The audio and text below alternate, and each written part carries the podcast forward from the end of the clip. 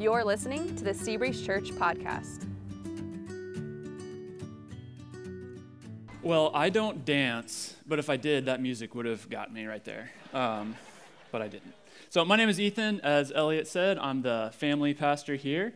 And today we're beginning this new series called Street Smart. And when we say that someone is street smart, what we mean by that is we mean that they know how to navigate their environment. They know how to navigate their environment successfully, not just in theory, but they can actually do that in practice. And the street smart, it's also often used kind of in contrast with book smart.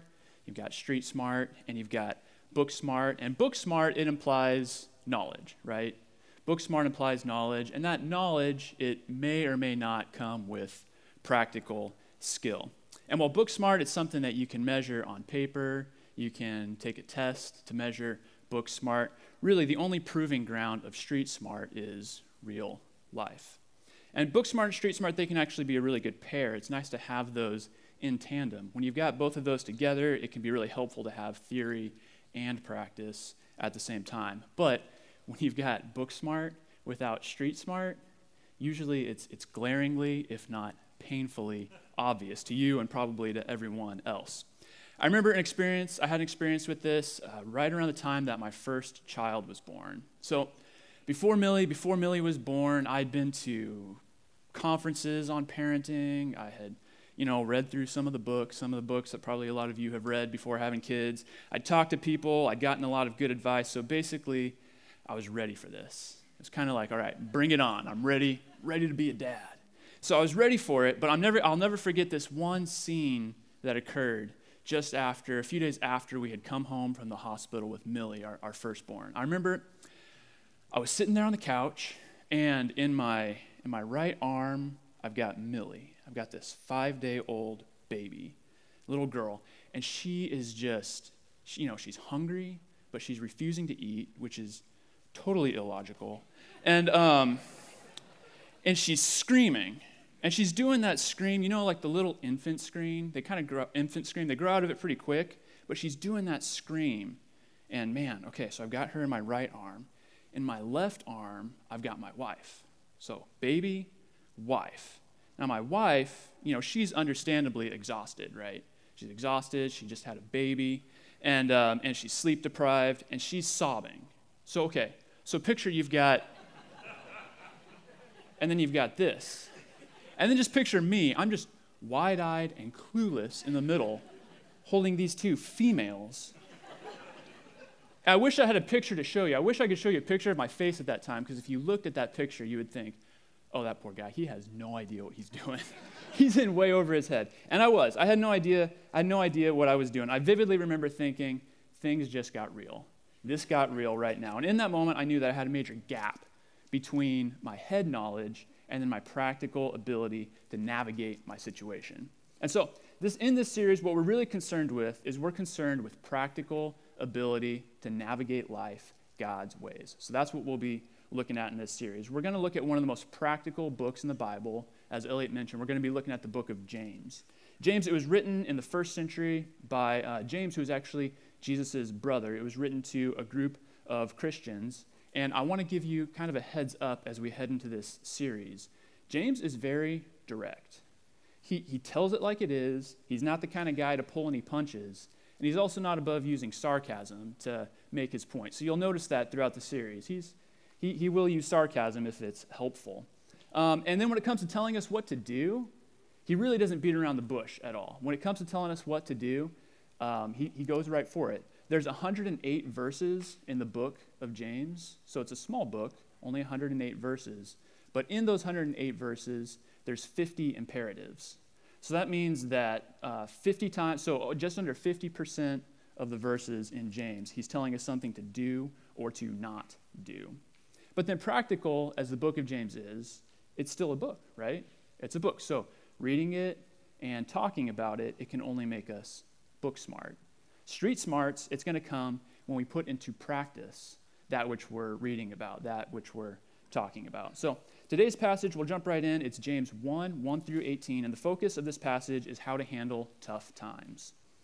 James, he uh, introduces himself, he greets the Christians he's writing to, and then he just jumps right in with this. He says, Count it all joy, my brothers, when you meet trials of various kinds, for you know that the testing of your faith produces steadfastness. So, right here in these first few verses, there are a couple things that stand out about trials in particular. First is that trials are a matter of when, not if. He says, Count it all joy when you meet trials of various kinds. And we know this. We know that we live in a when you meet trials kind of world, not a if you meet trials kind of world. And for me, just right off the bat, this is challenging. It's challenging because I often, I kind of find myself living as though my major goal is to live a trial free life. Like that's my top priority, to live a trial free life. But James would say, he'd look at that and he would say, if your goal in life is to avoid trials, then, well, not only are you setting yourself up for disappointment, but you're actually setting the bar way too low. Not only are trials unavoidable in life, but God has much bigger plans for us than for you and for me to live trial free lives. So that stands out. The second thing that stands out about trials is that they come in various kinds, like it says there. A trial, it could be a physical suffering, it could be maybe a, a long term pain or, or a chronic illness. It could be staying up all night with a kid, with a sick kid, or something like that. It could be a temptation that you're wrestling with, maybe a long term temptation, maybe an addiction. It could be an emotional wound. It could be a financial trial. A trial could be you know, persecution for doing, doing right and experiencing persecution from that. It could be a relational conflict, or it could be grieving the death of a loved one. So, what James is doing here is he's deliberately leaving this open ended. But there's one thing that all these types of trials have in common. What they have in common is that they test our faith, as he says. So if you're wondering if you're experiencing a trial, then you can ask yourself is what I am experiencing testing my faith? Is it testing my faithfulness to God or my devotion to God? And if the answer to that question is yes, then James is talking to you. He's talking about your situation. So, trials we see here, they're an unavoidable part of life. They come in various kinds, and apparently, what we're supposed to do is count it all joy. So, how does that work? What does that look like? Well, he, he goes on. He says, Count it all joy, my brothers, when you meet trials of various kinds, for you know that the testing of your faith produces steadfastness. And let steadfastness have its full effect, that you may be perfect and complete, lacking in nothing. So, God's desired outcome from our trials is that we would be perfect and complete and lacking in nothing. In other words, God has a growth plan for your life, and trials are a part of that plan. So if you are a follower of Christ, if you're a follower of Jesus, then God will use the trials that you experience to do two things to make you more like Jesus. That's the perfect and complete part. And then he'll use those trials to equip you. That's the lacking in nothing part that we read. And because trials represent God actively working in our lives, then we can count it all joy. So it looks like this. Here's kind of a picture of what it looks like trials lead to growth, lead to joy. So God's perspective is that trials of various kinds, they hold potential for growth and for joy. However, we tend to respond to trials in ways that actually cause us to waste their potential for growth and joy. We miss out on the growth we miss out on the joy because of our response. And so, why is that? Well, if you're paying attention to the verse, you might have noticed this, but there's actually a missing component here. The missing component goes right in between trials and right in between growth. It's steadfastness. So, it actually, this is the way it actually looks. It looks like this trials are an opportunity for steadfastness. And then steadfastness can lead to growth, can lead to joy. So, what is steadfastness then? It, it's apparently key to this whole process. And so, what is steadfastness? Well, it's similar to endurance, but it's also more than endurance. Steadfastness is it's more like patient endurance. And there's a difference between the difference between endurance and patient endurance. It shows up in our actions and our attitudes as we are enduring. If you've ever been on a road trip with toddlers or with preschoolers, then you know that there's a difference between endurance and patient endurance. So, my family, we, we're often going up to San Francisco and back. My, my parents live up in the Bay Area, so we'll go up there and back pretty frequently. And so, um, it's usually not the drive up that's a challenge, it's the drive back that's the big challenge. And so, we'll do that from time to time. Technically, we have always endured in the sense that we have made it back to Huntington Beach alive. We all made it. We're not dead. We endured. So, technically, we endured. But do we patiently endure? Sometimes yes, sometimes no. That's, that's really, patient endurance is a different matter. So it's one thing to just survive a trial, but steadfastness is about having actions and attitudes that honor God along the way. And it's failure to remain steadfast that will actually rob us of the growth and the joy that God has planned for us in the trials that we face. So it looks like this we experience a trial. If we fail to remain steadfast, then we cut ourselves off from the growth and the joy that God has planned for us. So, the question that we want to ask ourselves then is how do we let steadfastness have its full effect? In other words, how do we take advantage of the tough times and not waste their potential for growth and for joy? Well, James, he gives us three things to do and to not do to remain steadfast. The first is to take charge. Don't take charge, take orders. The first thing is don't take charge, take orders. Now, a function of trials is that they actually highlight our need for wisdom. So, like me as a first time father, we may think that we've got it all together. We may think we have all the wisdom that we need, but then when things get tough, we begin to see our deficit in wisdom, our lack of wisdom.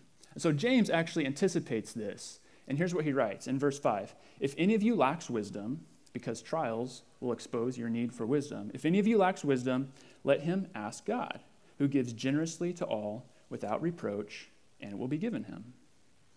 So, this is actually really good news. This is very good news. God is promising right here to meet us where we are at in our trials and to give us the wisdom that we need.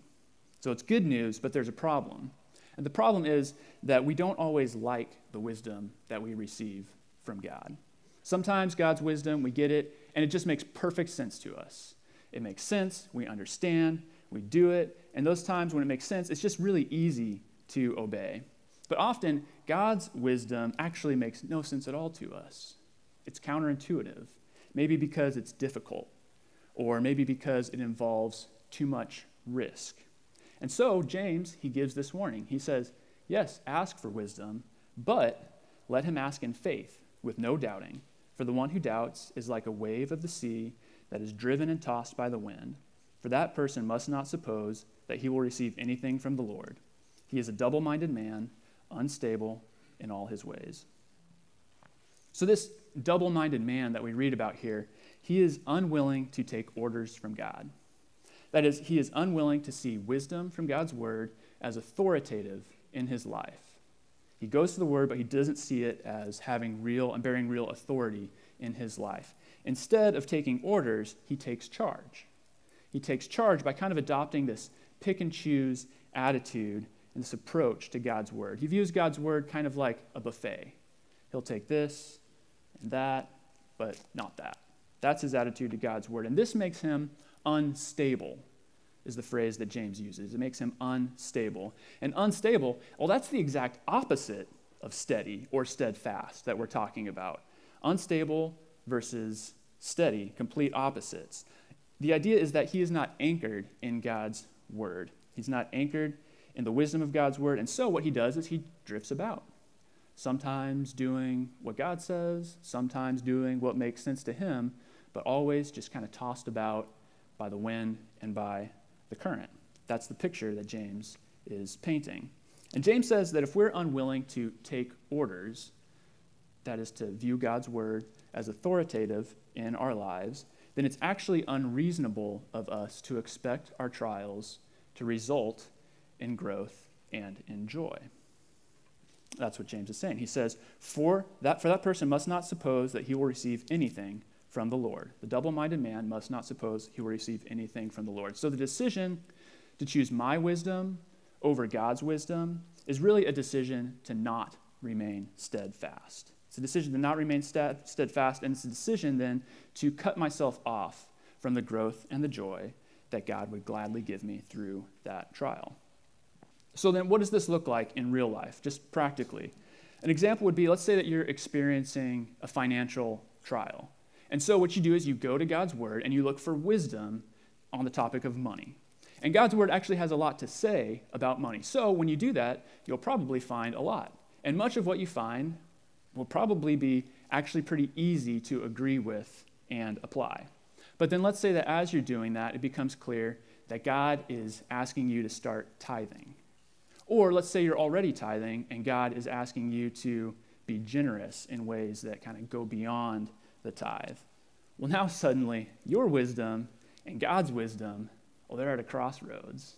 They're, they're now in conflict. And so now you need to decide am I going to do what it takes to figure out how to obey God in this situation? Or am I going to just ignore the parts of His Word that I perceive as too challenging or too risky? And this doesn't just apply to financial trials, there are countless ways that God will use the trials that we experience to stretch our faith. It's very easy for us to sit in an armchair and just say, I trust God. That's easy. But that actually is not how we grow. It's when trusting God requires risk that we have a real opportunity for growth. So, don't take charge, instead, take orders. The next thing that we can do to remain steadfast is don't think small, think big. When trials come, it's very easy to go into tunnel vision, to just kind of focus in on that trial. Even small trials can cause us really to lose focus of the big picture.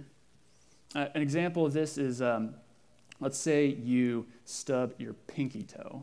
You're walking through a dark room and you stub your pinky toe on a piece of furniture in the night. When you stub your pinky toe, you're not thinking about your responsibilities. You're not thinking about your upcoming vacation and how excited you are for that. No, when you stub your pinky toe, what does your whole world become about? When you stub your pinky toe, your whole world is consumed by your little toe. That, that little guy right there demands all of your attention. And so, trials, whether small trials or whether big trials, they tend to consume all of our attention and all of our focus. And to a degree, this makes sense and, and it's valid. God never asks us to deny our trials or to pretend like our trials don't exist. But it's a problem if we never take a step back and begin to look at our pictures, our, our, our trials in a larger context. It's a, it's a problem because God intends for us to grow from our trials, not to fixate on them. And we're, we are prone to fixate on our trials because we tend to evaluate them using what I'll call small picture criteria. That's kind of the lens through which we view our trials. So, by, by that I mean we evaluate our lives and really the lives of others around us based on present circumstances. So, if we see one person who is in good circumstances and then another person who we'd say, well, they have bad circumstances, then we'd say that the one in, in good circumstances has more cause for joy than the other one. And if somehow their fortunes are reversed, then we'd say, okay, well, now their cause for joy is reversed as well. And the Christians that James is writing to, they were prone to this same type of thinking. And so, listen to what James says to them. He reminds them that God has a much bigger picture, and, and in God's eyes, there's a lot more going on. He says in verse 9, Let the lowly brother, that is, the poor circumstances, boast in his exaltation, and let the rich, in good circumstances, in his humiliation. Because like a flower of the grass, he will pass away. For the sun rises with its scorching heat and withers the grass. Its flower falls and its beauty perishes. So also will the rich man fade in the midst of his pursuits. So, translation here don't get caught up on your circumstances because we're all going to die. Thank you, James. I appreciate that. Not exactly the encouragement that we were hoping for. But what's he doing here? Is he just trying to depress us? No, there's a lot more going on. James wants us to stop thinking small picture, and he wants us to start thinking big picture.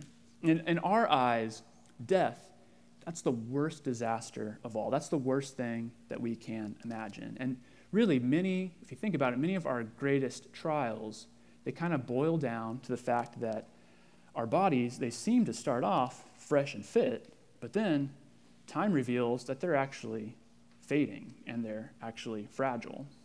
And so, James is describing our worst possible circumstance here.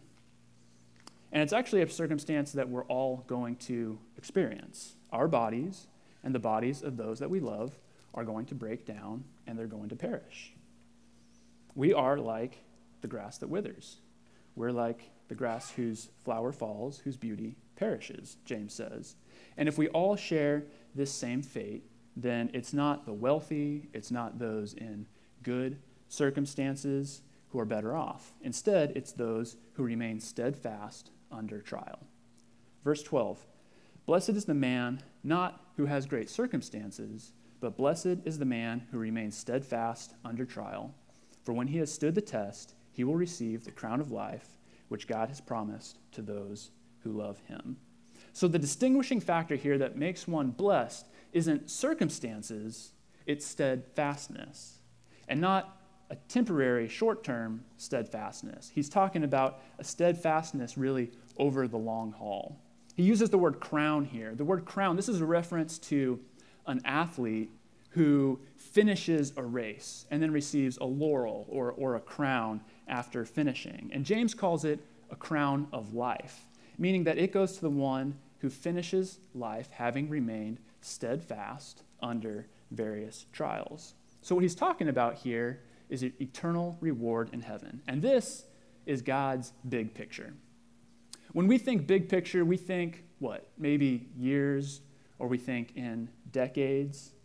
In God's big picture, it actually doesn't stop at the end of our lifetime. God's big picture move, moves beyond the limits of our lifetime and goes off into eternity. Now, this is very important for us to understand. If we miss this, we can very easily become disillusioned when, when our trials don't end when we think that they should. Sometimes God will draw kind of a finish line on our trials, a particular trial that does end within our lifetime. And it's actually very common. Sometimes the finish line that God puts on our trials is just around the corner and we don't even know it.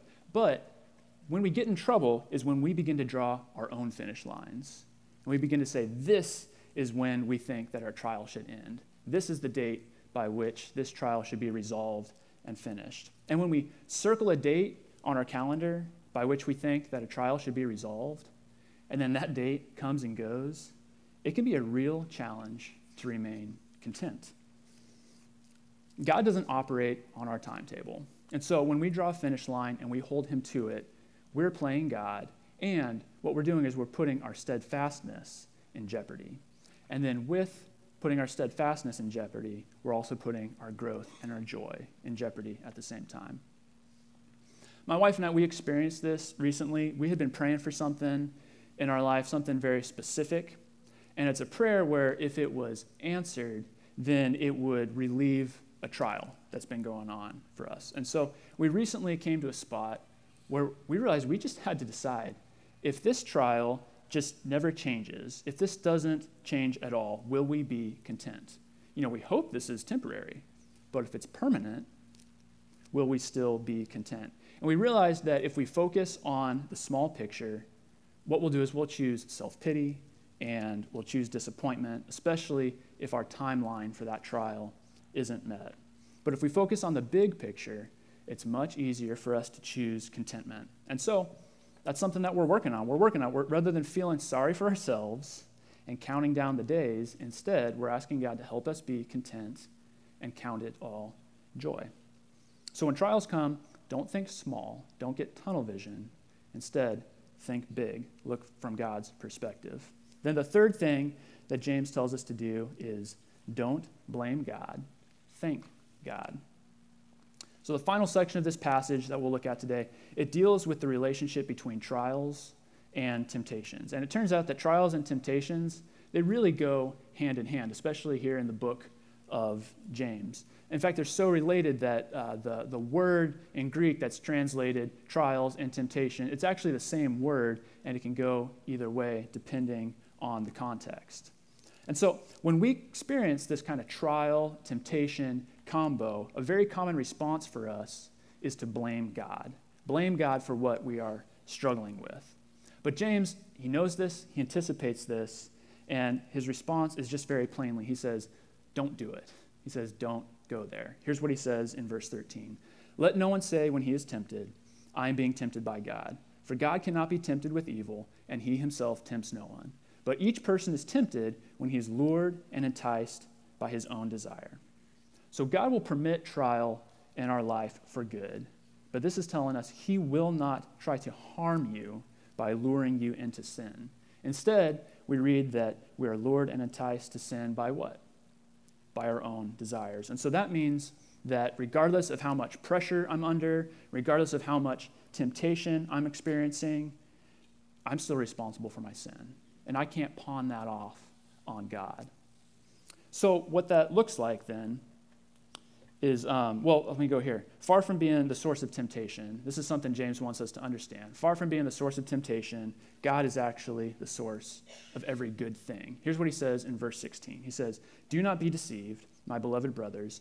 Every good and perfect gift is from above, coming down from the Father of lights, with whom there is no shadow or variation due to change. And I think it's really interesting here that he uses the phrase, do not be deceived. I think it's interesting because a hallmark of someone who lack street smart is that they're easily deceived, right? Is that they're, they're gullible. And so, what we're doing when we allow ourselves to blame God is we're actually being easily deceived. We are becoming gullible. And so, why would we allow ourselves to do that? Why would we allow ourselves to be deceived in that way? Well, it's actually not overly complicated. We want to sin, we don't want the blame for our sin, and so we think that if God is tempting us, then He's at least partially to blame if we give in to the temptation that we're experiencing. So it looks like this if I'm having trouble, marriage trouble, then, well, God now is partially to blame if I lust after other women. Or let's say I'm having financial trouble. Well, now God is partially to blame if I cheat on my taxes. Or maybe I'm having work trouble. Well, now God is partially to blame if I use that as an excuse to explode on my coworkers or my family. So then, what do we do? What do we do instead if we find ourselves kind of playing this blame game with God? One of the quickest ways to shut down the blame game is to thank God, to thank Him as the giver of every good and perfect gift, including the good that He does to us through the trials that we experience. I was, I was very specifically challenged in this a couple years ago. The context was that I had been struggling with this uh, kind of mysterious pain in both of my feet. And I couldn't get a diagnosis for it, couldn't figure out what it was. And at first, that was just odd. It was kind of, kind of weird. But then, as the months began to drag on, it moved from just odd to actually really discouraging. It was, it was keeping me from exercising, it was keeping me from doing basic chores. And what really was discouraging is it was keeping me from playing with my kids, carrying them, running around with them, and that kind of thing. So it wasn't the worst trial, but I did get really discouraged as a result of it. And at one point, I read this passage that we're talking about this morning. I read, I read James 1, and I realized that I was doing this. I was playing the blame game with God. I was grumbling against Him because of the hand that He had dealt me. And then I was feeling justified if I was being harsh or irritable with those around me, namely my, my family. And blaming God, what it was doing is it was really cutting me off from steadfastness and therefore cutting me off from the growth and the joy that I really believe God had lined up for me in that situation. Uh, but my wife and I, we had heard of some friends a while back who, during a rough patch, they had decided that they were going to do what they called a James 1 party. So, inspired by this passage, they did a James 1 party to kind of help them count it all joy. And, and honestly, when I first heard the idea, I thought, well, that's weird. um, but now in this moment, my perspective was kind of changed. I knew that I needed, I knew I needed to do something to help adjust my attitude for what I was experiencing. And so what we did is we bought tacos and we got ice cream and we invited just a handful of friends to come over to our house and, and have a James 1 party with us. At the party, what we did is we shared a list of ways. I kind of made a list of ways that seemed like God was using this trial to, to grow me.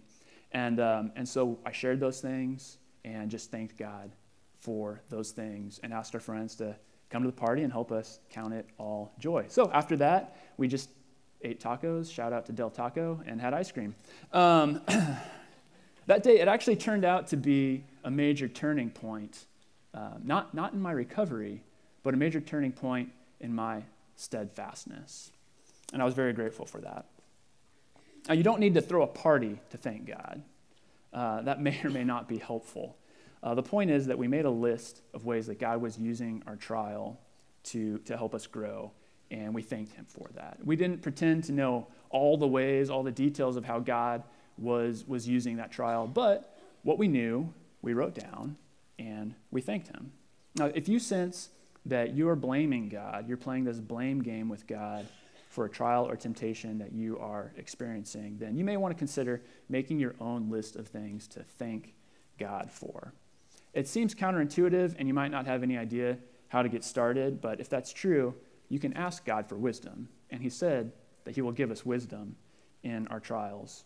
But you can ask Him for insight, you can see what He reveals, write it down, and thank Him for it. God doesn't want us to waste the trials that we experience. He wants us to grow from them. He wants to use them to increase our joy. But He's not going to force that growth upon us. It requires that we actually partner with Him. And we can do that by doing these things, by taking our orders from Him, not taking charge, by thinking big picture, and by thanking Him for what He's doing in our lives. Let's pray. God, we do thank you for how you use the trials in our lives to grow us and shape us, God. Uh, we can look back and we can see that you've done that, and we trust you that you will continue to do that in the future, God. Thank you that you. Um, that you don't leave us alone, that you walk through us with these things. And God, thank you that you are patient because we fail in many ways. And so, God, we thank you that you come alongside us, you are patient with us, and you help us to grow, God. Uh, we love you, and we are so grateful for the work that you do in our lives. In Jesus' name we pray. Amen. Thanks for listening to the Seabreeze Church podcast. For more information about our church, you can visit our website, seabreezechurch.com. Thanks again for listening in, and we hope you'll join us next week for the Seabreeze Church podcast.